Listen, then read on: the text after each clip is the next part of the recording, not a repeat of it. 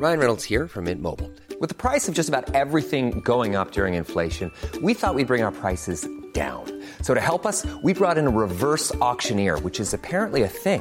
Mint Mobile unlimited premium wireless. Ready to get 30, 30, bit to get 30, bit to get 20, 20, 20, bit to get 20, 20, bit to get 15, 15, 15, 15 just 15 bucks a month. So, Give it a try at mintmobile.com/switch. slash $45 upfront for three months plus taxes and fees. Promo for new customers for limited time. Unlimited more than 40 gigabytes per month. Slows. Full terms at mintmobile.com.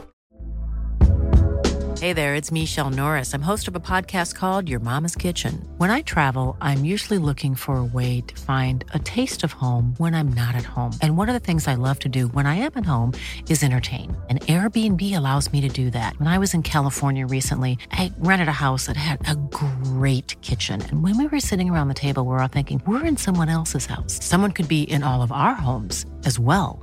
If you have a home, but you're not always at home, you have an Airbnb. Your home might be worth more than you think. Find out how much at airbnb.com/slash host. Hiring for your small business? If you're not looking for professionals on LinkedIn, you're looking in the wrong place. That's like looking for your car keys in a fish tank. LinkedIn helps you hire professionals you can't find anywhere else, even those who aren't actively searching for a new job but might be open to the perfect role. In a given month, over 70% of LinkedIn users don't even visit other leading job sites. So start looking in the right place. With LinkedIn, you can hire professionals like a professional. Post your free job on linkedin.com slash people today.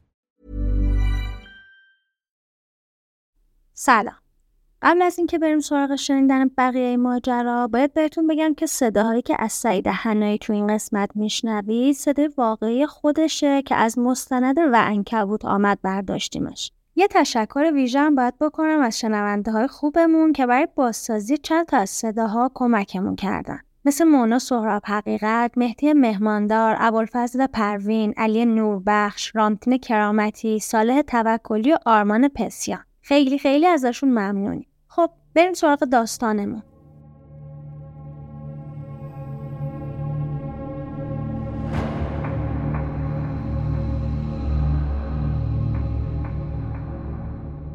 کشتن آدم یه اتفاق وحشتناکه. مخصوصا اگه به یه عادت تبدیل بشه و از سر خوشگذرونی یا انتقام باشه. آدم کشی زنجیره یا قتلای سریالی به شکلی از قتلا گفته میشه که قاتل سه نفر یا بیشتر رو توی بازه زمانی مشخص حدود یه ماه به قتل میرسونه. ممکنه قاتل جنایاتاشو تو زمان و مکان یا موقعیت های مشابهی انجام بده. جرمشناسا از زدن برچسب قتل سریالی به یه جنایت دچار تردید هستن. بعضی انجام سه قتل با ویژگی های مشابه رو قتل زنجیره می‌دونن اما بعضی دیگه مثل کارشناسای FBI وقوع پنج قتل رو لازمه ورود به پرونده های سریالی می‌دونن. فصل اول پادکست ما قصد داره راجع به قتل های زنجیره که توی ایران اتفاق افتاده صحبت کنه. حتما خودتون می‌دونید که موضوع ما هیچ جور مناسب بچه ها نیست و بهتره بدون هدفون جلوی اونا این پادکست رو گوش ندید. در ادامه شما رو به شنیدن بخش دوم و پایانی نهمین قسمت از فصل اول پادکست نوار زرد که تو تیر 1402 منتشر میشه دعوت می‌کنم. قسمت نهم قاتل انکبوتی.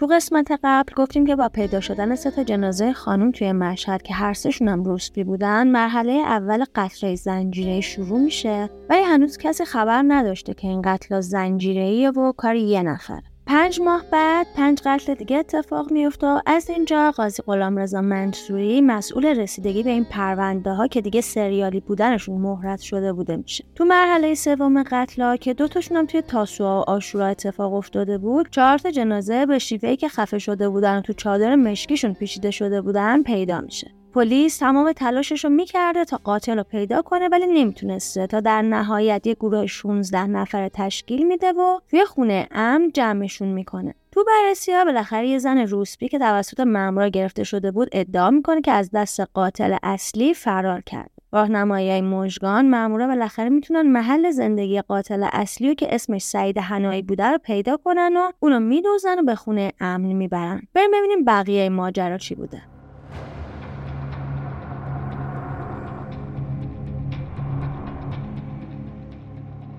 مامورا تو خونه ام شروع می‌کنن متهم و بازرسی بدنی کردن و از جیباش چند تا شماره پلاک ماشینای انتظامی پیدا می‌کنن که خلاف کرده بودن.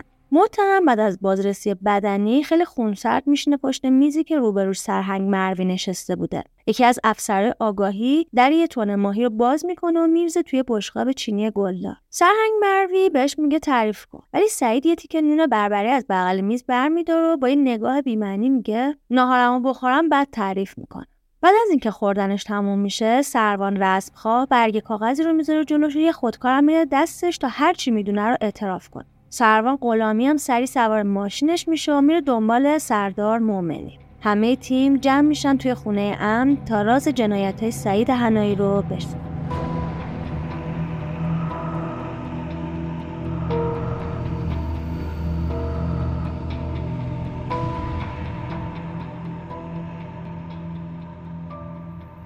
چند ساعت بعد از دستگیری هنایی بدون هیچ مقاومتی شروع به اعتراف می‌کنه و همه قتلا رو گردن می‌گیره.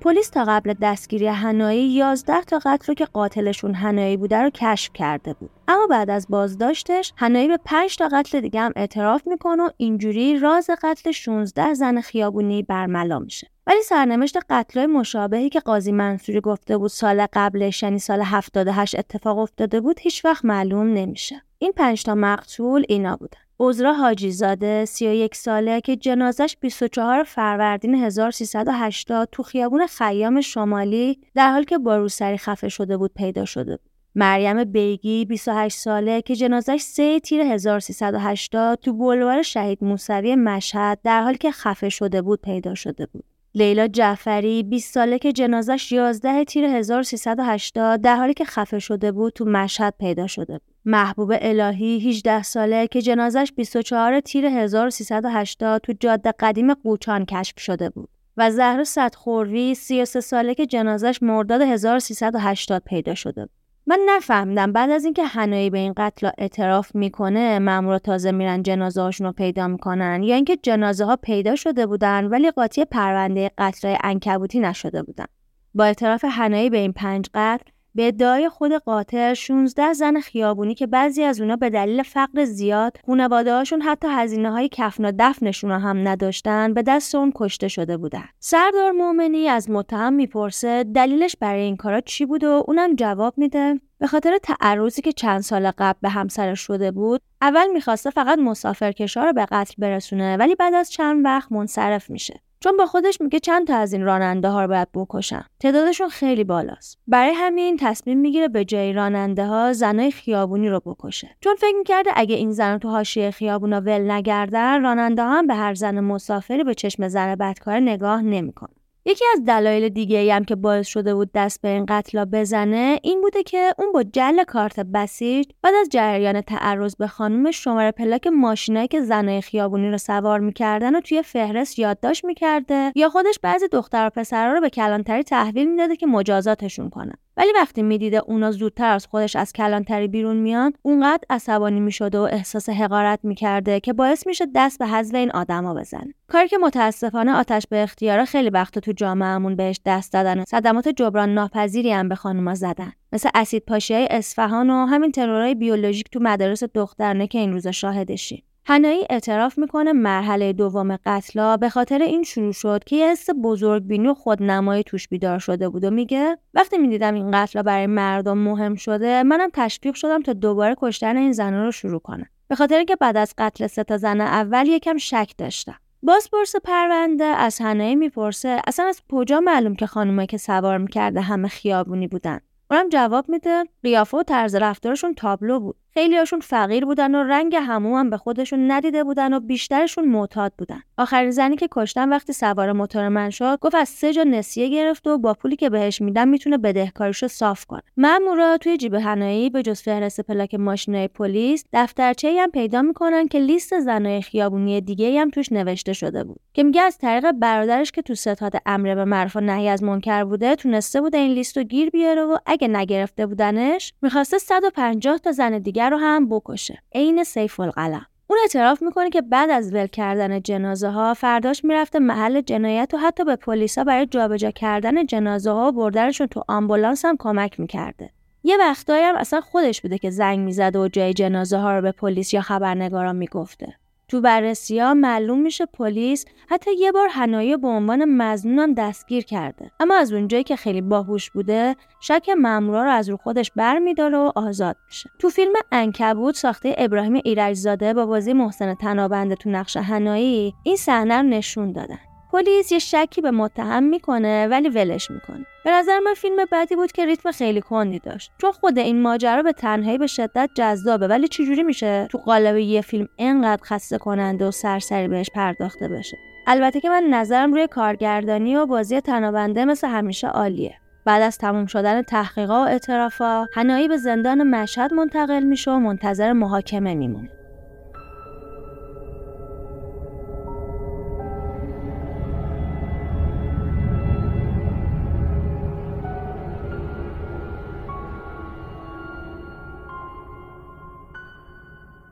سعید هنایی 39 سالش بود و زن و سه تا بچه داشته. یه پسر متولد 65 و دو تا دختر متولد 69 و 70. اون توی خانواده فوق مذهبی به دنیا میاد و به گفته خودش تا قبل از ازدواجش با هیچ زن نامحرمی صحبت هم نکرده بوده. بعد از ازدواج توی یکی از محله های پایین شهر مشهد زندگی می‌کرد و به گفته خانوادهش شغلش سنگکاری بوده. ولی تو همه مطبوعات گفته شده که بنا یا کارگر ساختمون بوده.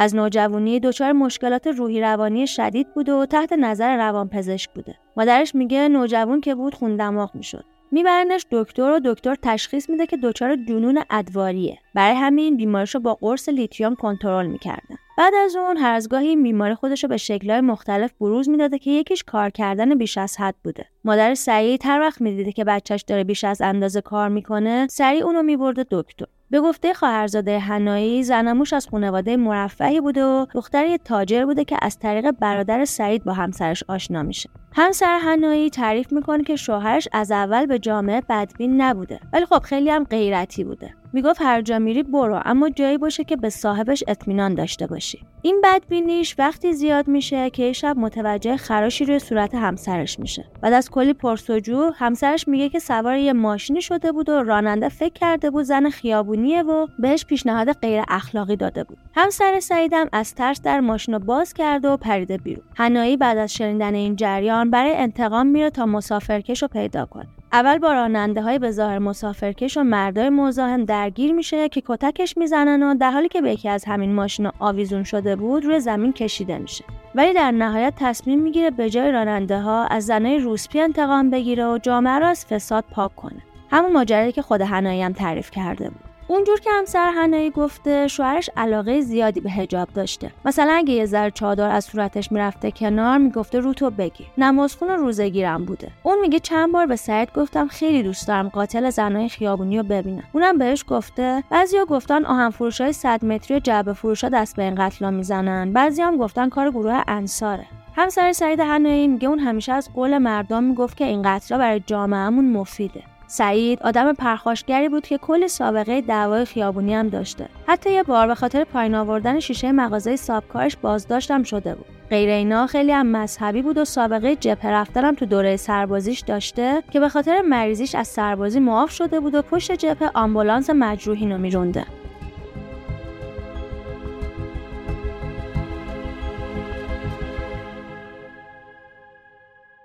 اولین جلسه رسیدگی به پرونده قتلای انکبوتی روز شنبه 31 شهریور 1380 تو تالار اجتماعات دادگستری خراسان به ریاست قاضی غلامرضا منصوری برگزار میشه. هنایی بعد از ورودش به دادگاه شروع می‌کنه به سلام و روبوسی کردن با خانوادش. این بیخیالیش برای خبرنگارا خیلی عجیب بوده. عبدالله فرهانی وکیل تعیینی هنایی هم کنارش بوده یعنی برخلاف خفاش شب یا قاتله قبلی که وکیل تسخیری داشتن اینجا به هنایی اجازه داده بودن وکیلی که خودش می‌خواد داشته باشه. بعد از اون چهار نفر از اولیای دم مقتولین که اون زمان توی زندان بودن هم با لباس زندان وارد دادگاه میشن. که سه تاشون مرد و یکیشون هم یه دختر 17 ساله بوده. خبرنگارای زیادی تو دادگاه بودن و صدای شاتر دوربیناشون دادگاه پر کرده بود که قاضی منصوری ازشون می‌خواد نظم دادگاه رو حفظ کنه. جلسه شروع میشه و اولش منصوری از متهم و شاکیا می‌خواد تو این مدت آرامششون رو حفظ کنن و جلسه رو به هم نزنن. بعد شروع می‌کنه به توضیح دادن روند پرونده از وقتی اولین قتل تو یکم مرداد 79 شروع میشه تا وقتی آخرین قتل تو سه مرداد سال 80 تموم میشه. بعد نماینده مدعی العموم یعنی محمد مسکرانی کیفرخواستش رو شروع می‌کنه. مسکرانی میگه این تاثیر خیلی منفی تو ساختار اجتماعی و فرهنگ جامعه داشته و باعث شده احساس ناامنی، تزلزل و بی‌ثباتی تو جامعه به وجود بیاد. او شروع می‌کنه به انتقاد کردن از اظهار نظرهای آدمای مهم و روزنامه های مختلف در مورد پرونده و میگه اکثر اونها خیلی سرسری و بدون در نظر گرفتن حقیقت و داشت کاری می‌کرد که از متهم چهره خلاف واقعیت نشون بده. مسگرانی با تقسیم بندی قتل انکبودی به چهار مرحله میگه مرحله اول این قتل مربوط به سه قتل اول میشه. مرحله دوم تو زمستون 79 اتفاق افتاده. مرحله سوم مربوط به شبای تاسو و آشورای سال 80 میشه که منجر به قتل دو تا زن دیگه میشه و مرحله چهارم از اوایل تیر 80 شروع شده تا زمان دستگیری متهم.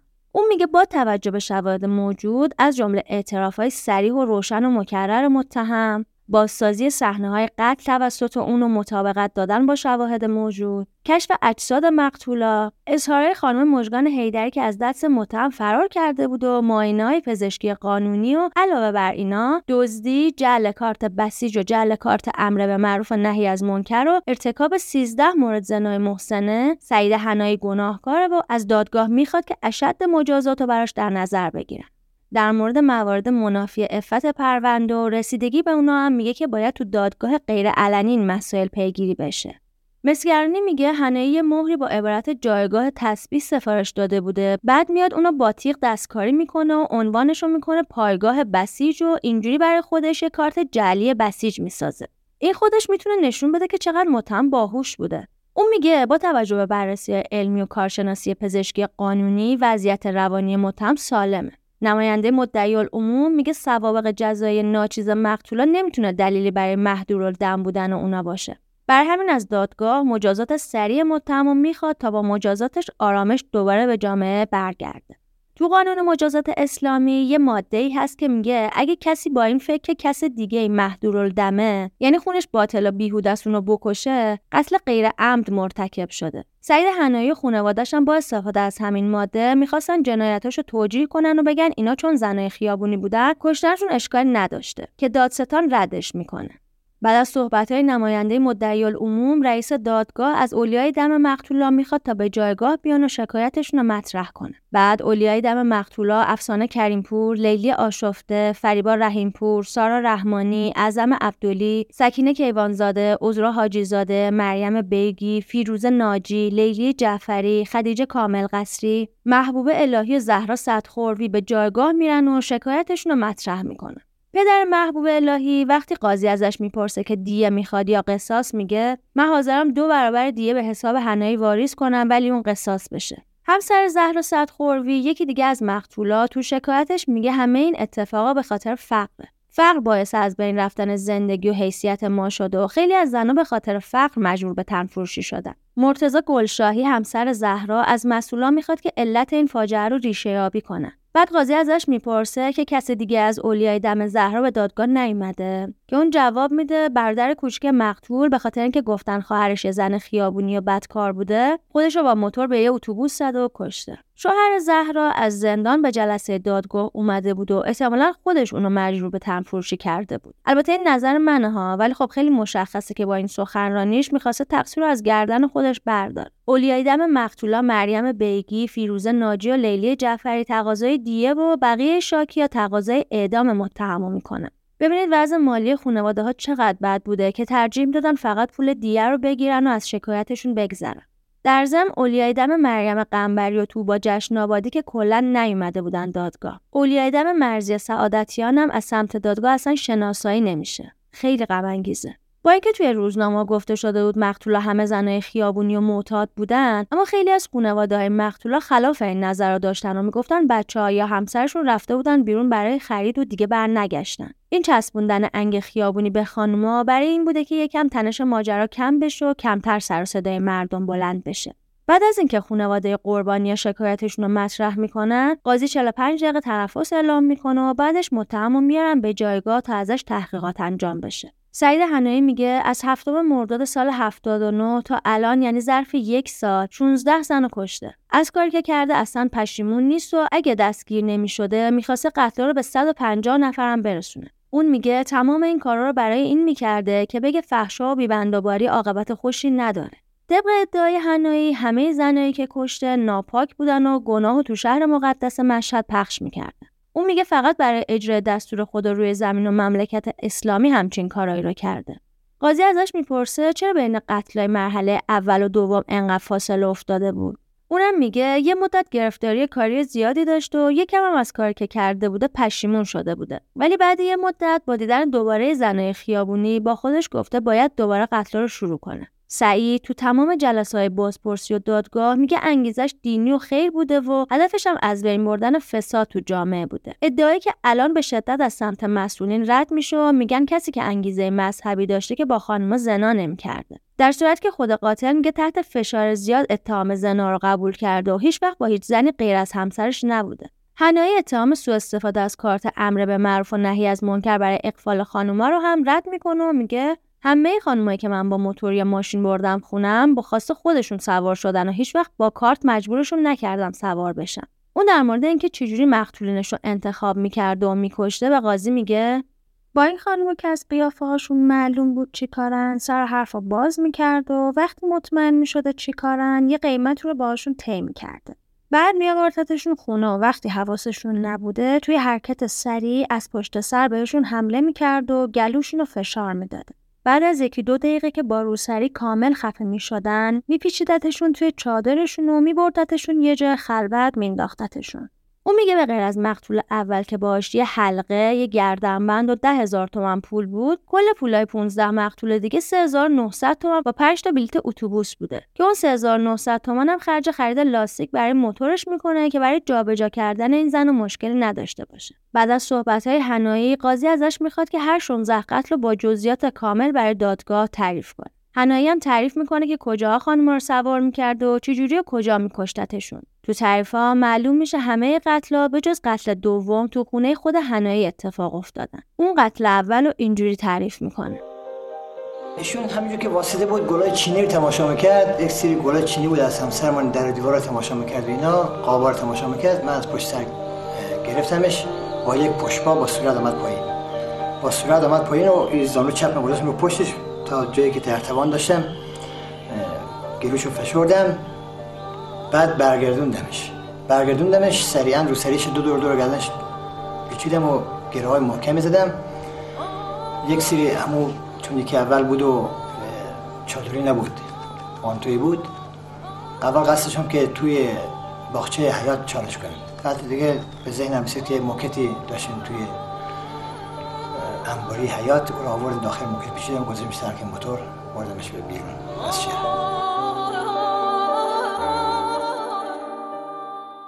در مورد قتلای بعدی میگه وقتی که خدمت شما هست دنبال این مسئله بودم اول که در کمین بودم خاطر جمع می‌شدم بعد که سوار می‌شدم قبل از اینکه ترمز بزنم سریعا اول صحبت هایی که می‌شد حالا می‌تونم بگم خدمت اول صحبت می‌گفت که جا داری.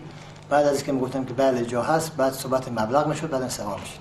بعدم تو را خیلی صحبت می‌گفتم که شما بالاخره تا کی می‌خواید ادامه بدید گفت دیگه ما کارمون همیه دیگه باید یک جوری بتونیم مسئله احتیاطمون حل بشه اون ادامه میده موقعی کشتن سه تا زن اول مستجر نداشتن و از قصد چهارم به بعد موقع این زن رو به خونه می آورده که مطمئن بوده کسی خونشون نیست. مستجرشون چون راننده کامیون بوده معمولا سفر بوده و وقتی که سفر بوده خانمش هم می‌رفته خونه پدر یا پدر شوهرش.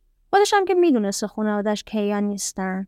تو تمام مدت دادگاه هنایی اصرار می‌کرده که انگیزش از این قتل مذهبی بوده. حالا این اواخر که حدود دوازده تا رو به قبل یک مقدار بارندگی شد. واقعا فهمیدم که خدا مثلا عنایت شامل حال من شده. یعنی مثلا متوجه کار من هستش. من محل خوش سالی هم شده بود اینا. دیگه یک دو سال خوش سال داشتیم. با این بارندگی ها یک مقداری به من حساب چیز داد. اون ادامه میده. اینکه یه سریا گفتن اون آدم حوس بازی و با این زن رابطه داشته دروغه. بله من وقتی داشتم این قتل را انجام می‌دادم ناراحت نبودم. چون می‌دونستم برای هر شروعی پایانیه و بالاخره یه روز دستگیر میشم. روزی که دستگیر شدم خدا رو شکر کردم. به خاطر اینکه درباره این قتلا به کسی چیزی نگفته بودم و از لحاظ روحی تحت فشار بودم. برای همین بود که بدون هیچ مقاومتی به تمام قتلا اعتراف کردم و حتی بدون اینکه از من سوالی بپرسن خودم جزئیات ریز ماجرا رو هم گفتم. ولی اینکه با این خانم رابطه ای داشته باشم رو قبول نمی‌کنم.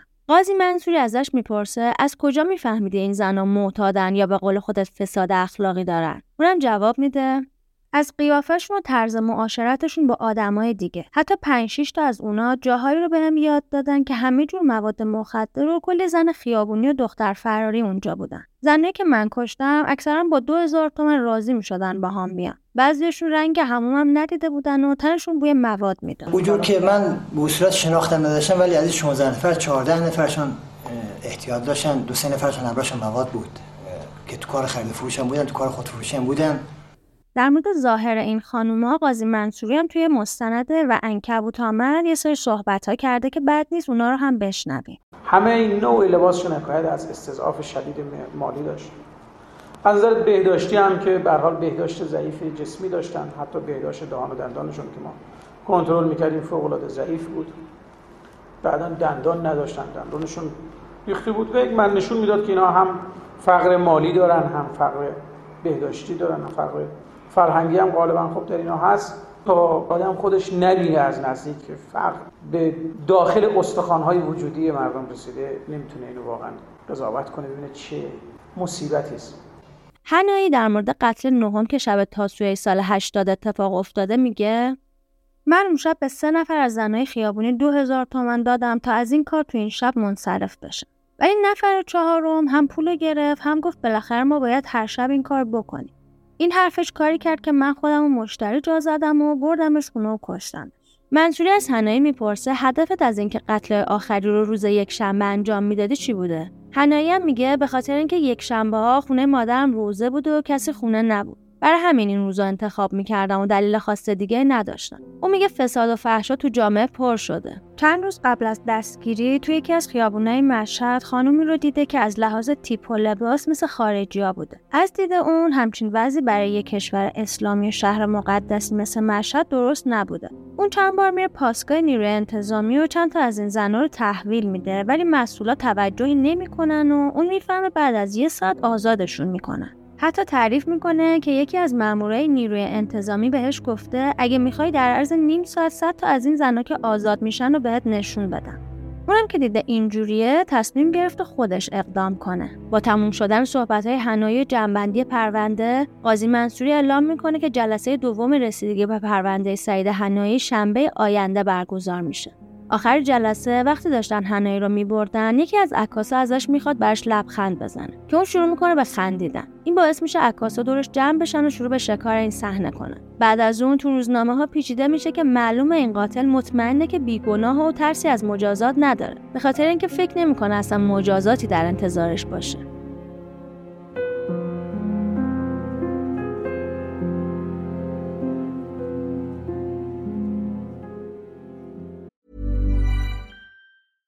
I'm Sandra, and I'm just the professional your small business was looking for. But you didn't hire me because you didn't use LinkedIn jobs. LinkedIn has professionals you can't find anywhere else, including those who aren't actively looking for a new job but might be open to the perfect role, like me. In a given month, over 70% of LinkedIn users don't visit other leading job sites. So if you're not looking on LinkedIn, you'll miss out on great candidates like Sandra. Start hiring professionals like a professional. Post your free job on linkedin.com/people today.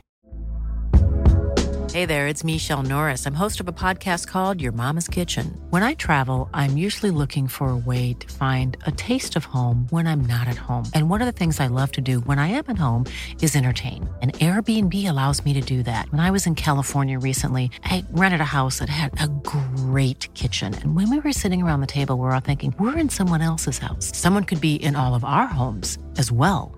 If you have a home, but you're not always at home, you have an Airbnb. Your home might be worth more than you think.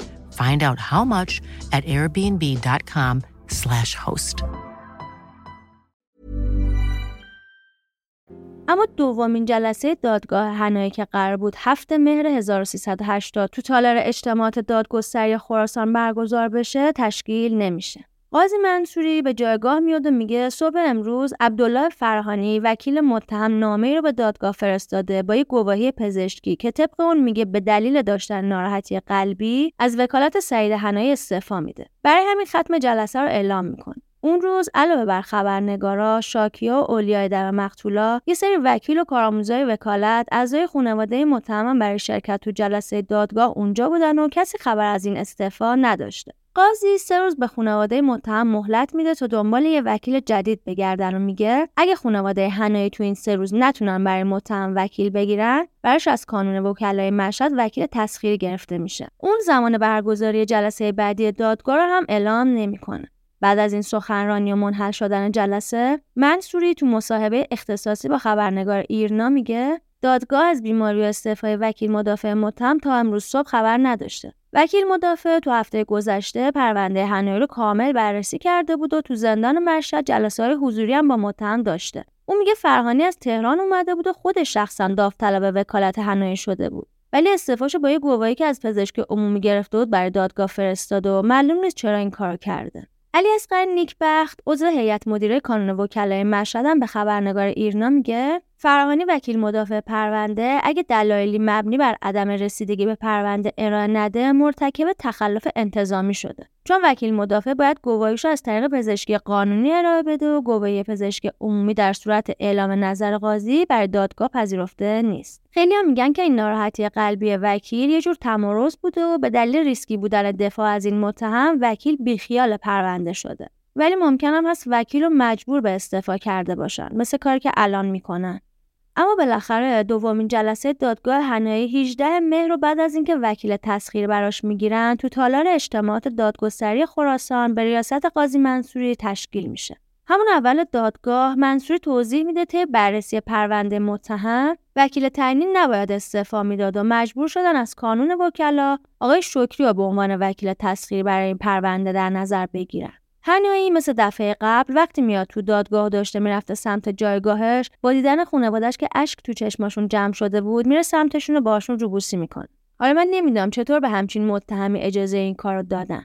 با اجازه قاضی منصوری اولیای دم مقتولا لیلی آشفته عذرا حاجیزاده اعظم عبدلی زهرا صدخوروی و توبا جشن دوباره شکایتشون رو مطرح می‌کنه. اولیای دم لیلا آشفته، عذرا حاجیزاده، اعظم عبدالیا زهرا صدخوروی تقاضای قصاص می‌کنن و فقط خانواده توبا جشن آبادیه که دیه می‌خواد. یعنی در ازای دیه از شکایتش میگذره. بعد منصوری از یکی از شاکیا که نماینده نیروی مقاومت بسیج بوده می‌خواد تا توی جایگاه حاضر بشه. نصیری نماینده حقوقی بسیج استان خراسان میاد به جایگاه و میگه بسیجی که می‌خواد از ارزش ها حمایت کنه به اینجور اعمال ضد انسانی و قبیهانه دست می‌زنه. اون میگه بسیجی حافظ نظم اجتماعیه نه اینکه نظمی رو تو جامعه به وجود بیاره. بسیجی کسی که تو دل مردم جا داره. اصلا این مفسد می‌تونه الگوی مناسبی برای اجتماع مردم باشه. اون از دادگاه می‌خواد تا با کسایی که به اسم مقدس بسیج و ارزشهای اسلامی دست به این جور کارا می‌زنن به شدت برخورد بشه. بعد قاضی منصوری از هنایی می‌خواد تا جزئیات بیشتری از قصر رو تعریف کنه و بگه چطور اون کارا رو کرده. هنایی به جایگاه میره میگه هشت نفر از مقتولا رو از میدون شهید فهمیده با موتور یا ماشین سوار می‌کرده و میبردتشون خونه خودش و میکشتتشون. اون میگه فریبا رحیمپور رو از میدون امام حسین سوار موتور کرده. اون لای موهاشو تو گره روسریش تریاک قایم کرده بوده. منصوری می‌پرسه از کجا فهمیده بودی که تریاکه؟ هنایی جواب میده از ظاهر زن و بوی خود تریاک فهمیدم هنایی در مورد اینکه اعظم عبدلی رو چجوری کشته میگه اون از میدون شهید فهمیده سوار کرد و برده خونش رو بعد توی حرکت قافلگیرانه با دستاش خفش کرده. در مورد کشتن سکین کیوانزاده میگه بعد از بردن مقتول به خونش خفش کرد و بعدم جنازه رو پیچیده لای چادرش و بردتش محله سپاه ول کرد. هنایی در مورد نحوه قتل هفتمین مقتولش میگه اون زن به گفته خودش شب قبلش با چهار نفر رابطه نامشروع داشته. وقتی فهمیده که زن مفسد و معتاد اونو کشته و جنازش رو می‌ذاره توی استاک و ولش می‌کنه توی جاده فرعی. اون هشتمین قتل رو اینجوری تعریف می‌کنه. مثل بقیه بردمش خونه و خفش کردم جنازش رو تو میدون ابو طالب ول کردم بعدها فهمیدم اونجا نزدیک خونه امام جامعه مشهد بوده. مثل اینکه با این کارش یه دردسری هم برای امام جامعه به وجود آورده بوده.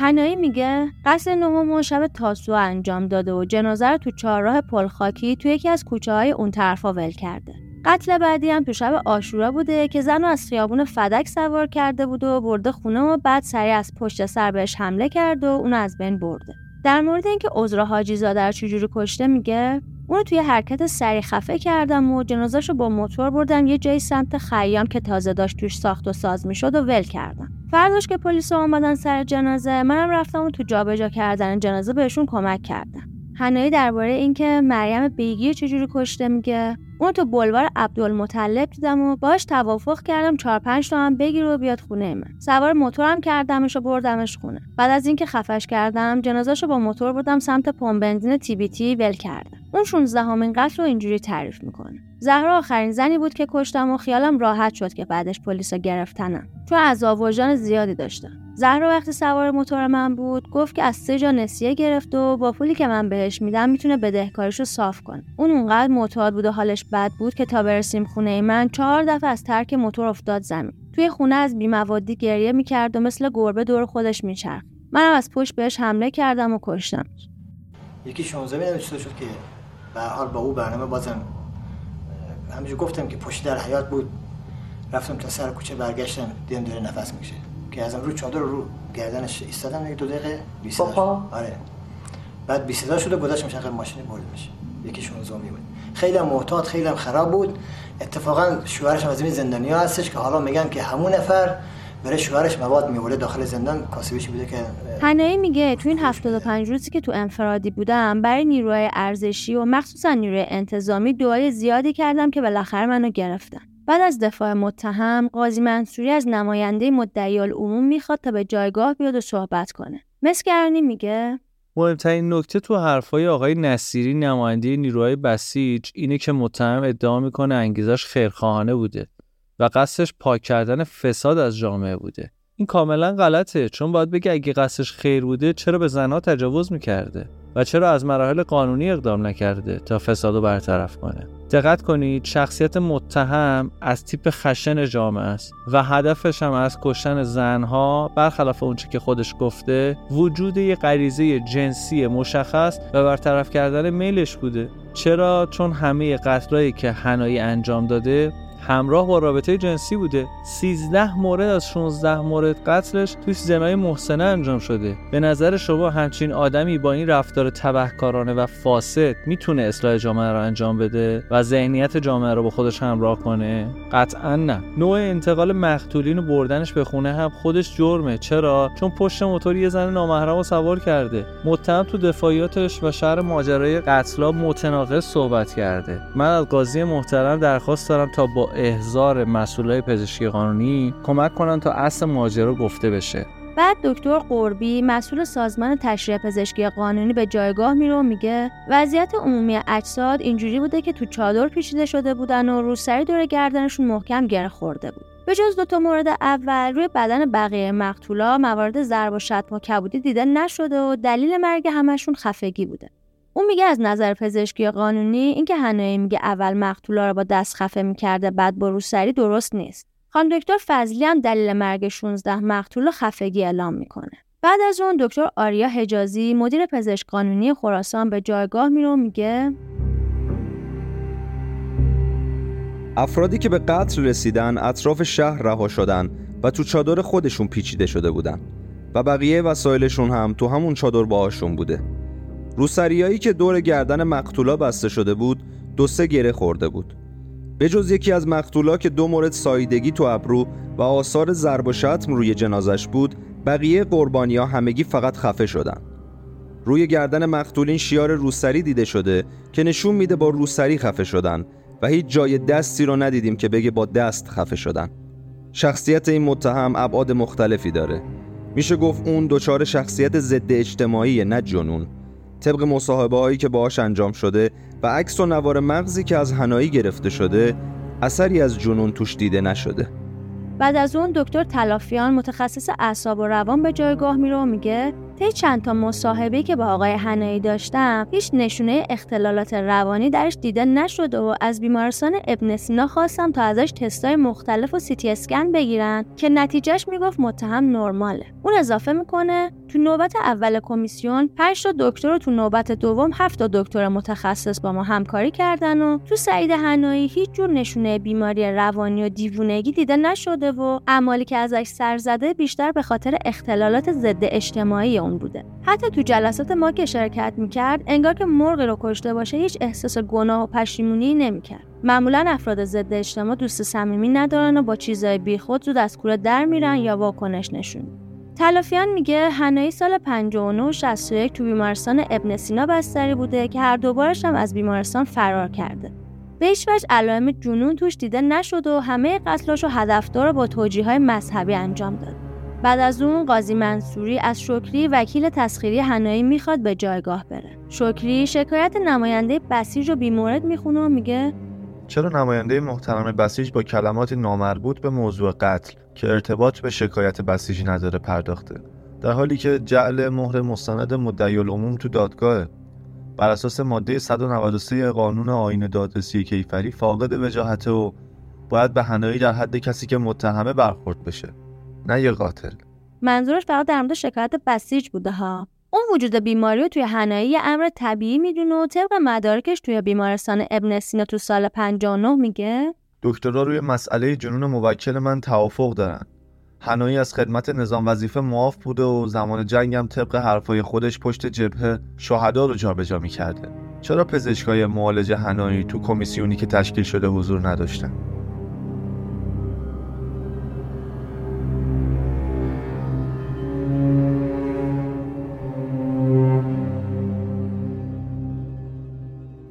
از دادگاه می‌خواد کمیسیون دوباره با پزشکای متهم تشکیل بشه. قاضی منصوری اینجا از وکیل مدافع می‌خواد که فقط از موکلش دفاع کنه و به مسائل حاشیه‌ای کاری نداشته باشه. که شکری جواب میده اصل صحت عقل متهمه. موقعی که جلسه تموم میشه خبرنگارا دور خانواده هنایی رو می‌گیرن تا باشون مصاحبه کنن. پسر هنایی به خبرنگار ایسنا میگه بابایی من این قتل رو برای از بین بردن فساد انجام داده و حکمش آزادیه و تبرئه میشه. بچه یکی از مقتولا به خبرنگار ایسنا گفته بود اینو بدونید که اگه مادرم زن مفسدی بود هیچ وقت نمی اومدم تو دادگاه. وقتی اومدم یعنی اون بیگناه بوده. ولی متاسفانه به دست جانی ترین آدم روزگار کشته شده. مادر یکی از مقتولینم وقتی تو جایگاه حاضر میشه با گریوزاری میگه از وقتی که از شهرستان اومده مشهد تو خیابونا خوابیده.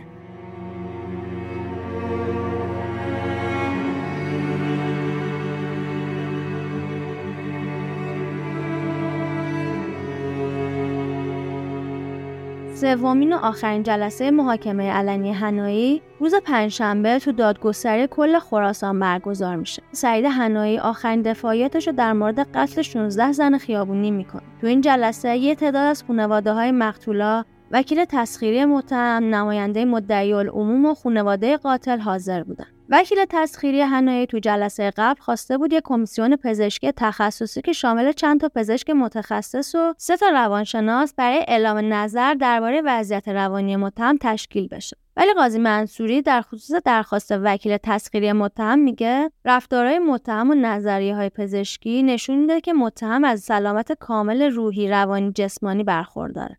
یکی از دلایل اثبات سلامت متهم اینه که اون 6 سال عضو انجمن اولیای مدرسه بچه هاش بوده. اون میگه تایید پزشکی قانونی، آزمایشات و تستای پزشکی هم نشونه سلامت روانی متهم. دادگاه ضرورتی نمی‌بینه که دوباره برای متهم کمیسیون پزشکی تشکیل بده. بنابراین تقاضای وکیلش رو توی دادگاه رد می‌کنه. منصوری بعد از این حرفها از هنایی می‌خواد تا به جایگاه بیاد و از اتهامایی که در مورد سرقت بهش زده شده دفاع کنه. متهم تو دفاع از خودش میگه؟ من دوز نیستم و از طرف مقتولین 3900 تومن پول 5 تا بلیت اتوبوس و یه مقدار طلا که جمعا 70 هزار تومن میارزیده پیش من مونده. من به خاطر 3900 تومن که آدم نکشتم. قاضی منصوری به متهم میگه اتهام بعدی جعل مهر و کارت بسیج و سوء استفاده از اون بوده. راجب اون چی داری بگی؟ هنایی میگه برای جل مهر بسیج یه مهر به عنوان جایگاه تسبیح امام حسن مشتبه سفارش دادم و بعد از اینکه گرفتمش با تیغ کلمه جایگاه رو پایگاه و تسبیح و بسیج کردم که عنوان مهر به پایگاه بسیج امام حسن مشتبه تبدیل شد. کارت امر به معروف و نهی از منکر رو هم خودم طراحی کردم. توی چاپخونه یه سر بر خودم چاپ کردم. فقط هم دو بار از این کارت جلی استفاده کردم. بعد از اظهارات قاتل احمد شکری وکیل تسخیرش به جایگاه میره و میگه سعید حنایی به قتل 16 زن خیابونی اعتراف کرده. اما پشیمون نیست. حنایی قصدش سرقت و سوء استفاده از سند جل شده نبوده بلکه برای خودش وظیفه قائل بوده و اونم اصلاح فساد منکراتی جامعه بوده. موکل من به تمام قتل اعتراف کرد و خانواده های مقتولین باید وضعیت اون رو در نظر بگیرن و دادگاه هم عدالت رو برای صدور حکم مد نظر داشته باشه.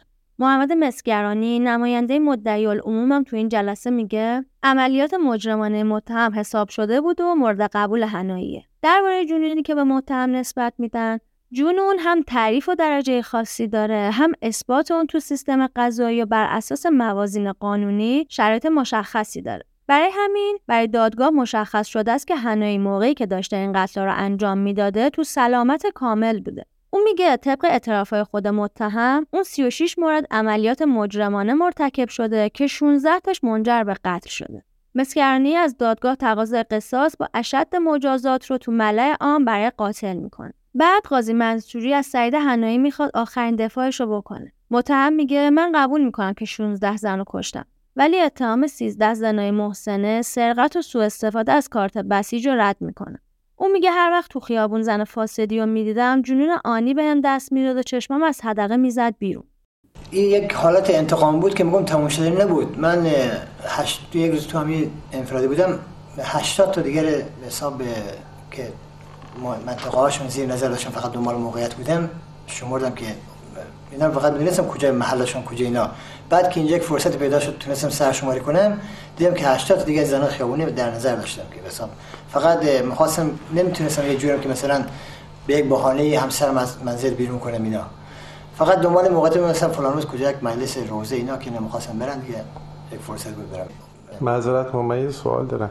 شما یه جوری تعریف می‌کنی انگار مثلا آره. مرغ و گوسفند نه, نه میگم چه فرقی شما بین این زنا و مرغ و گوسفند اصلا هیچ برام اهمیتی نداشت که یک مثلا آدمی یا مثلا چیزی. میگم که اگه حیوان بود بیشتر دلم مسئول هنایی میگه. حالت انتقامی که داشتم تموم نمی‌شد. این اواخر یه جور بود که شبی که کسی نمی‌کشم خواب نمی‌برد. مثل معتادا یک حالت احتیاط داشتم اینا. و شاید مثلا در بینم صد بار با خودم گفتم دیگه بس حالا که لور نرفتی مثلا بعضی مواقع یک دفعه اتفاق افتاد که به فکر زنم شما افتاد اینا گفتم بابا حالا مثلا تو یک آدمی که در ضمن نگفته نمونه که هفته یک بار من دور زندم دور می‌زدم با موتور. با خودم گفتم مثلا کی بشه مثلا دستگیر بشه اینا. اون میگه ولی هیچ وقت نه زنی رو دزدیدم نه بهش تجاوز کردم. باید بدونید که از لحاظ حقوقی مفهوم تجاوز و رابطه نامشروع با هم فرق دارن. به هر نوع خلوت کردن با نامحرم و تماسای غیر اخلاقی رابطه نامشروع میگن ولی تجاوز به معنی زناه خیلی مشخصه که به این زنها تجاوزی نشده چون بیشترشون شغلشون این بوده و با پای خودشون رو به قصد پول به خونه هنایی رفتن. ولی از تمام جلسات دادگاه مشخصه که دارن تمام تلاششون رو می‌کنن که بگن هنایی متجاوز بوده تا هدفش که پاکسازی جامعه از فساد بوده رو دروغی جلوه بدن هنایی در آخر میره جلوی خانواده مقتولا ازشون عذرخواهی و تقاضای بخشش می‌کنه قاضی منصوری با اعلام ختم محاکمه علنی سعید هنایی میگه دادگاه غیرعلنی متهم ساعت 9 روز سهشنبه 24 مهر ماه تو مجتمع شماره 3 قضایی مشهد برگزار میشه. تو جلسه دادگاه غیرعلنی به اتهامهای هنایی درباره ارتکاب به اعمال منافی افت رسیدگی میشه. در نهایت بعد از برگزاری جلسه غیرعلنی رأی دیوان عالی کشور درباره متهم صادر میشه و شعبه 35 دیوان تو پاییز سال 1380 محکومیت سعید هنایی رو به خاطر ارتکاب 16 فقر قتل عمد تایید می‌کنه که با توجه به تقاضای 12 نفر از اولیای دم 12 بار قصاص نفس اونو هم تایید می‌کنه با توجه به اینکه چهار نفر از اولیای دم دیه می‌خواستند دیوان عالی کشور قاتل و محکوم به پرداخت دیه به خاطر قتل چهار زن دیگه می‌کنه که باید از اموالش پرداخت می‌شده مسگرانی درباره اتهامات دیگه هنایی میگه هنایی به خاطر رابطه نامشروع به 10 سال حبس تعزیری و 99 ضرب شلاق به خاطر سرقت به دو سال حبس تعزیری و 74 ضرب شلاق به خاطر جل سند به دو سال حبس تعزیری و به خاطر استفاده از سند مجعول یا همون مهر دستکاری شده هم به 10 میلیون جزای نقدی محکوم میشه. شعبه 31 دیوان عالی کشور تو دی 1380 حکم اعدام رو تایید می‌کنه. رأی دادگاه اعدام بر اساس افساد فلعرز بوده. در مورد پرونده هنایی اما اگرای زیادی وجود داره. خیلیا که میگن به خاطر کاراکتر مذهبی که هنایی داشته دادگاه می‌خواسته هر جوری شده اونو تبرئه کنه. ولی از یه جایی وقتی می‌بینه جو جامعه خیلی متشنج شده بازی رو عوض می‌کنه. این بیخیال بودن هنایی تو جلسات دادگاه به خاطر همین حمایت ها بوده. یه بخشی از گروه های تندروی مذهبی و حکومتی هم کار هنایی رو تایید می‌کردن که خود این تاییدا باز بهش اعتماد به نفس بیشتر می‌داده. این گروه ها هنوزم کار هنایی با توجه به مجوزهای شرعی تایید می‌کنن. حتی یه سری از رسانه های محلی اون زمان اونو شهید راه امر به معروف و نهی از منکر معرفی می‌کنن. برادرزاده هنایی بعد از چندین سال توی مصاحبه میگه حتی قاضی پرونده اون که چند سال پیش خودکشی کرد وقتی برای بازسازی صحنه جرم به خونه عموم اومد ما همه گریه می‌کردیم. ولی اون به ما گفت که گریه نکنید. ما اونو به سوریه منتقل می‌کنیم. کار عموی من معلوم بود اشتباه بود اما اونا تشویقش می‌کردن. مسائل دیگه هم بود. اما چند وقت بعد بعد از وعده وعیدایی که به خانواده ما دادن نظرشون عوض شد و تو پرونده عموم سرقت و زنا رو هم مطرح کرد. بالاخره روز نهایی اجرای حکم می‌رسه. 28 فروردین 1381 بر اساس اظهارات قاضی اجرای حکم نظر قوه قضاییه اجرای حکم اعدام تو ملع عام بوده. اما میگن به خاطر درخواست اولیای دم که خواسته بودن اجرای حکم توی محل خاص باشه اجرا تو ملع عام منتفی میشه. قوه قضاییه اعلام می‌کنه هنایی پول لازم برای دادن دیه به خانواده های اون چهار نفری که دیه می‌خواستن رو نداشته. برای همین دستور میدن اموالش به عنوان دیه بین اون چهار خانواده به نسبت تقسیم بشه. قبل از اجرای حکم اونو می‌برن یه سالن کوچیک که تهش جایی بود که می‌خواستن اعدامش کنن تا آخرین حرفاشو به خبرنگارا بزن میگن هر سوالی که خبرنگار ازش میپرسیدن بدون استراب با خنده و خونسردی جواب می‌داد. اون میگه من مریض بودم و ناراحتی اعصاب داشتم و کارایی رو که کردم ارادی نبود و همون موقع قرص مصرف می‌کردم. دلم می‌خواد کس دیگه جنایتی رو که من کردم نکنه. اول فکر می‌کردم کاری رو که انجام میدم درست و مردم منو حمایت می‌کنن. ولی بعد از انجام چند تا قتل فهمیدم چه اشتباهی مرتکب شد. خبرنگارایی که اونجا بودن میگن ما خبرنگارای حوادث مراسم اعدام زیادی رو دیده بودیم. حتی به معنای واقعی کلمه مرده متحرکم پای چوبه دار دیدیم. اما هنایی خیلی راحت و بیخیال بود و انگار مراقب بود اگه اعدامش هم کردن همین تصویر ازش تو ذهنا بمونه. البته که فکرش هم نمی‌کرد اعدام بشه. تا لحظه آخر امیدوار بود و فکر می‌کرد آخرین لحظه بیخیالش میشن. اما اراده دستگاه قضایی این بود که کارش تموم بشه. بعد از اینکه حکم 173 ضرب شلاق هنایی اجرا شد اونو می‌برن یه محوطه کوچیک که هواخوری یکی از بنده بوده. احتمالا بنده هشت زندان. تا مراسم اعدامش برگزار بشه. مراسم به جز مقامای قضایی و یه چند تا مسئول و خبرنگار شاهد دیگه نداشته. هنایی رو می‌برن به محل اعدام و در فلزی زندان وکیل آباد مشهد بسته میشه. صدای درگیری از پشت در میاد و بعد صدای داد و فریاد سعید هنایی که فوش می‌داده قرار ما این نبود یکم بعد جنازه اون از جلوی چشم کسایی که پشت در بودن رد می‌کنن و تمام قاتل انکبوتی، شکارچی زنای خیابونی، قاتل سریالی، صفتهای مردی بود که وقتی ادام شد چهل سال داشت.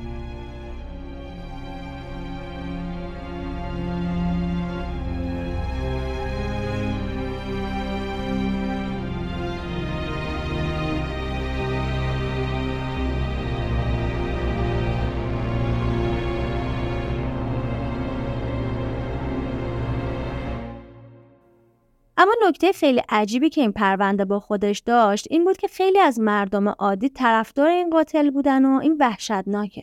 تو مستند ونکبوت آمد ساخته مازیار بهاری مادر سعید هنایی رو به دوربین کارگرای جنسی رو تهدید می‌کنه که فکر نکنن با دستگیری پسرش می‌تونن کف بزنن و جشن بگیرن. چون سعید هنایی دیگه تو جامعه راه پسرش رو ادامه میدن. ولی اینو می‌دونن آقا که خدا می‌دونه این کاری که این سعید کرده اگر حتی همین سعید رو بکشن ده تا سعید دیگه بلند میشه. یک وقتی زنای خراب فکر نکنن که حالا مثلا او رفت و اینا براشون دست پا باز شد و حالا کفزنی بکنن و خوشحال بشن. یا وقتی از هم محلی های هنایی راجع به کاری که کرده می‌پرسن همه شجاعتش رو تحسین می‌کنن و از همه تکون دهنده تر حرفی که پسر هنایی تو مستند می‌زنه. اون میگه حتما راه پدرش رو ادامه میده و به پدرش افتخار می‌کنه. اگه واقعا ناظر باشن که خون بابا ما پایمال بشه ولی خب یه چیزای جمع نشه مجبور میشن که یا خودم یک کس دیگه باز دست به کار میشه. ایره همه باید بدونه همه فهمش برای همه آسونه دیگه. یا باید این زنا جمع بشه یا باید مردم ایمان و غیرتشون زیر پاشون بذارن. پیشنهاد می‌کنم این مستند رو حتما از یوتیوب ببینید. این مستند زمانی که هنه هنوز تو زندانه ساخته شد و با خودش هم صحبت کردن. این چهارمین قتلیه که تو پادکستمون راجبش حرف زدیم و توجیهش از کشتن خانما پاکسازی جامعه از فساد بوده. این نشون میده که همچین تفکر چقدر تو بطن جامعه ما نهادینه شده. که زنی که کارگر جنسیه اونقدر جونش بی ارزشه که با کشتنش آب از آب نباید تکون بخوره. البته که این نظر منه ولی متاسفانه فکر می‌کنم نگاه مذهبی همیشه باعث رفتارهای خیلی تندروانه شده که معمولا هم تبعاتی که داشته متوجه خانوما شده. قتلهای ناموسی اسید پاشی مزاحمت منکراتی برای خانوما تو خیابون از طرف مردم همه نتیجه همین تفکر اشتباه بوده که امیدوارم کمتر شاهدش باشیم. خیلی دوست داشتم شخصیت هنایی رو از نظر روانشناسی هم بررسی کنم و تو سرچایی که می‌کردم به این مقاله برخوردم به اسم بررسی روانشناختی قتلای سریالی مطالعه موردی سعید هنایی به نویسندگی امیر حسین شیرپور. که باز من اینجا این مقاله رو با یه بیان آمیانه تر براتون توضیح میدم. تو این مقاله نوشته باید بگیم هنایی دچار اختلال تفکر سهرامیز یعنی یه جور تفکر واقعیت گریز که به مرحله پیش عملیاتی شبیه مبتلا بوده. تو این مورد افکار، کلمات یا اعمال دارای نیروی فرضی میشن. مثلا مانع یا باعث یه اتفاقی میشن. مشکل دیگه ای که هنایی داشته اختلال هزیانی از نوع بزرگبینی بود و همینم باعث می‌شده فکر کنه اومدن بارون بعد از قتلاش دلیلیه به اینکه کاراش از سمت خدا پذیرفته شده. اختلال هزیانی حداقل یه ماه ادامه پیدا می‌کنه که همیشه هم با توهم همراه نیست و اگرم باشه خیلی بارز نیست. هزیونا عقاید و باورهای غیرواقعی و عجیب و غریبن که شواهد و مدارک کافی وجود نداره که اونا رو تایید کنه. ولی بیمار کاملا به اونا اعتقاد داره. اما تو هزیون بزرگ منشی فرد فکر می‌کنه که قدرت خاصی داره یا استعداد و دانش خاصی داره که کشف نشده.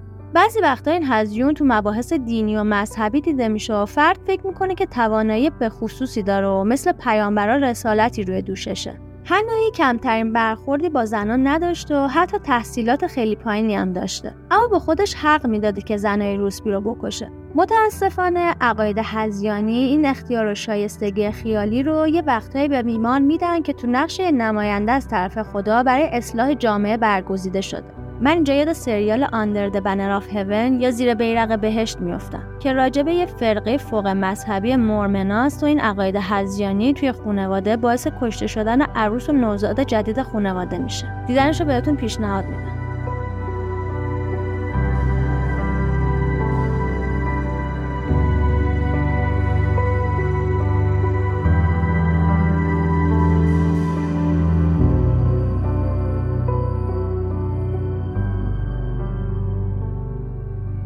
برگردیم سر مقاله. تو این مقاله میگه قربانی های هنایی هم زنای روسپی بودن که کمترین حمایت اقتصادی و خونوادگی رو داشتن. بیشتر این زنها تو سن پایین ازدواج کرده بودن و شوهرشون اونا رو ترک کرده بود و گاهی مادرایی بودن که چند تا بچه هم داشتن و خرج اونا رو هم باید می‌دادن. بدون داشتن هیچ منبع درآمدی. هنایی از بیشتر زنها میپرسیده که بازم فردا همین کار می‌کنن. اونا هم گفتن مجبورن این کارو بکنن. در نتیجه هنایی اونا رو مستحق مرگ می‌دونسته و اینجوری چند تا پاداش می‌گیره. مهمترین پاداش مبارزه خیالی برای پاک کردن جامعه از فساد و فحشا و با کشتن زنهای روسپی رسالتی که فکر می‌کرده براش برگزیده شده رو انجام داده. مورد بعدی اینه که هنایی میگه بعد از قتلا خیلی دوست داشته ببینه نظر مردم و اطرافیانش درباره این جریانا چیه و توجه زیادی از این طریق به دست می آورده. خیلی هم خوشحال بوده که یه عده این قتل رو تایید می‌کردن. حتی تقریبا همیشه می‌رفته جایی که جنازه ها رو انداخته بوده که ببینه مامورا تونستن جنازه رو پیدا کنن یا نه. بعد یک شبم که برگشتم جنازه سیزدهمی بود می‌خواستم ببینم که مثل تعدادی از جنازه ها بعد از من کش شده نه ساعت 11 شب که بود برگشتم توی محل بی همسرم گفت اینجا چیکار دیگه یک نفر یک ماشین داره می‌خوام معامله کنیم گفت ساعت 11 شب بودم فقط می‌خوام ببینم ماشینش نفروخته. اینا تو ماشین بودم من رفتم دیدم نه جنازه هنوز هستش. بعد صبح با ساعت 6 بالا سر جنازه بوده. چرا برمیگشتیم بالا سر جنازه؟ ما خواستیم یک خدمت شما اکثرا که تو جمع بودم برخورد مردم ما خواستیم چجوره. خیلی ها تحسین می‌کردن. حتی خود معمورین گفتن دستش درد نکنه. کسانی که مثلا این دارن از بین مبارن نه واقعا حقش نه همون باعث تشویق من می‌شد. براتون خیلی مهم بود خیلی که مردم در مورد خیلی فکر کنن. خیلی. و یکی هم که من سند دیگه نداشتم. جایی نمی‌تونستم مثلا عنوان کنم. هیچ کس به غیر خبر نداشت. بعضی مواقع که خیلی فشار روی رو من بود تو خانه که تنها بودم این مسائل یادداشت منوشتم باز آتیش می‌زدم. فقط به خاطر که مثلا فکر تخلیه کنم اینا. برای همین می‌تونه توجه و تایید شدنش که جز نیازها و گرسنگی های روانیش بوده تأمین کنه. اعمال وسواسگونه تا حدی تو این آدم دیده میشه. مثلا تو مستند و انکبود آمد به خبرنگار میگه این اواخر اگه شبیه زن و به قتل نمیرسونده راحت نمیخوابیده. در نتیجه عدم کنترل تکانه و رفتارهای وسواسی هم توش دیده می‌شده. ظاهر رفتار آروم و با اعتماد به نفس هنایی موقع جلسات دادگاه نشون می‌داد که اون خودش قهرمان محبوب یه عده می‌دونه و مطمئن خدا هم ازش راضیه. برای همینم بیتاب دستگیری بوده. تا همه به خیال خام خودش بفهمن این قهرمان مبارزه با فساد و فحشا کسی جز سعید هنایی نبوده. اون از مرگم نمیترسه چون مرگش رو تکمیل کننده پرونده رسالتش می‌دونه. هنایی از همون اوایل نوجوانی و جوونی که تازه شخصیت و طرز فکر و نگرش به مسائل اخلاقی تو آدم و شکل می‌گیره داره یه جور افکار خشم جزمی و تحریف شده بوده. محدوده ارتباطی بسیار محدودش با خانما قبل از ازدواج که شامل ارتباط با مادر، خواهر و خالش بوده خیلی روشن نشون میده که نگاه غیر واقعی و تحریف شده به خانما داشته و از اونا کناره می‌گرفته که به گناه نیفته و مسائل اخلاقی رو رعایت کنه.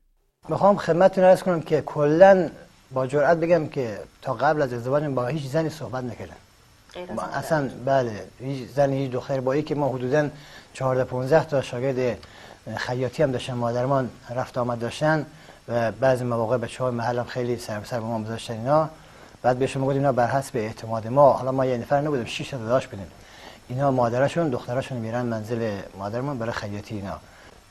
نه موردی نداشت که مثلا یه وقت ما دوستی داشته باشیم با کسی صحبت اصلا خیلی شرم میومد خجالت می‌کشم مثلا با زن یا دختری که صحبت بکنیم در نهایت هم نتیجه می‌گیره زنا هستن که می‌تونن باعث فساد تو جامعه بشن. اون برای توجیه قتلاش از مکانیسمای دفاعی روانی زیادی استفاده کرده. یکی از اصلی ترین مکانیسمای دفاعیش که استفاده کرده مکانیسم انسانیت زدایی بوده. یعنی قاتل با این طرز فکر که من فقط کسایی رو کشتم که از حیوونا هم کمتر بودن عملش رو توجیه می‌کنه. خود هنایی تو مستند و انکبوت آمد میگه اگه سر مرغ رو میبردم بیشتر از کشتن این زنای خراب احساس ناراحتی می‌کردم هنایی قطعا دارای اختلال روانی بوده اما تشخیص قطعی در موردش داده نمیشه و بعضی پزشکا حکم میدن که سالم بود و جنون نداشته. ولی اختلال شخصیت ضد اجتماعی داشته که به نظر می‌رسه با توجه به گذشته هنایی تشخیص اختلال شخصیت ضد اجتماعی در موردش کمتر می‌تونه صادق باشه. پزشکای دیگه هم تشخیص دادن اون اختلال دو قطبی داشته.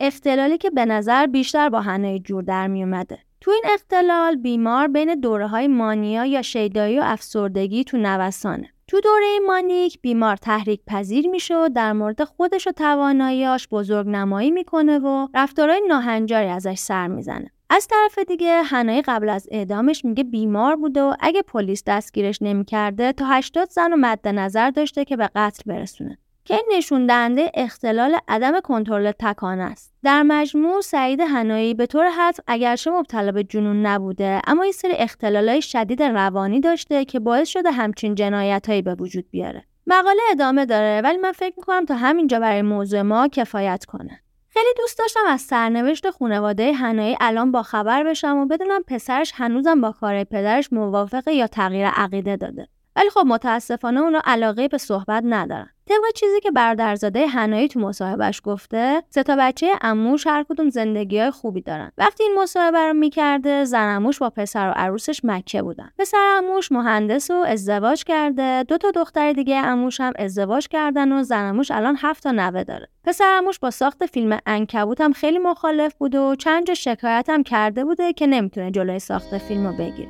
اینم سرنوشت خانواده این قاتل که قطعا تو این سالا کلی هم اذیت شدن بدون اینکه واقعا تقصیر داشته باشن.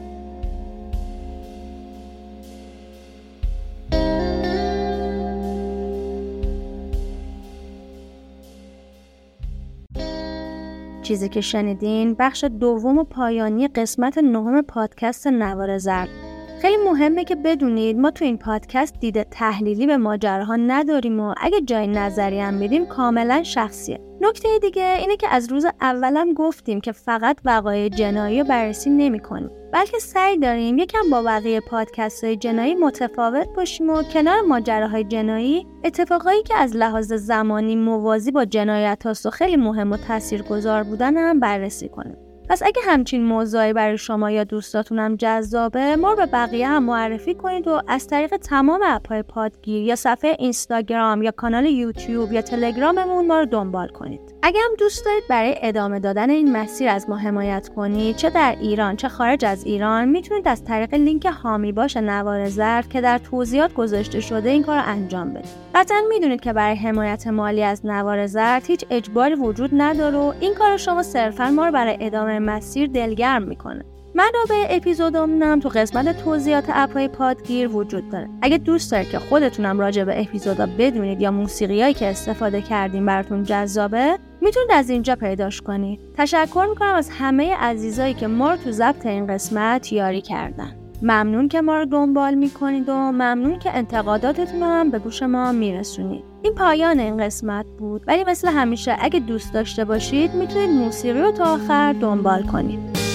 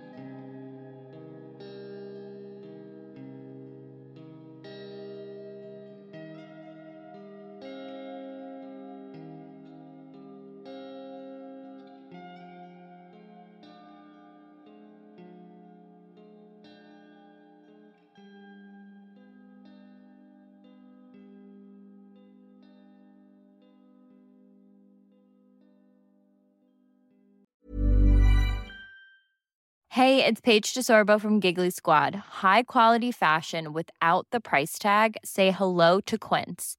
I'm snagging high-end essentials like cozy cashmere sweaters, sleek leather jackets, fine jewelry, and so much more. With Quince being 50 to 80% less than similar brands. And they partner with factories that prioritize safe, ethical, and responsible manufacturing. I love that. Luxury quality within reach. Go to quince.com slash style to get free shipping and 365 day returns on your next order. Quince.com slash style.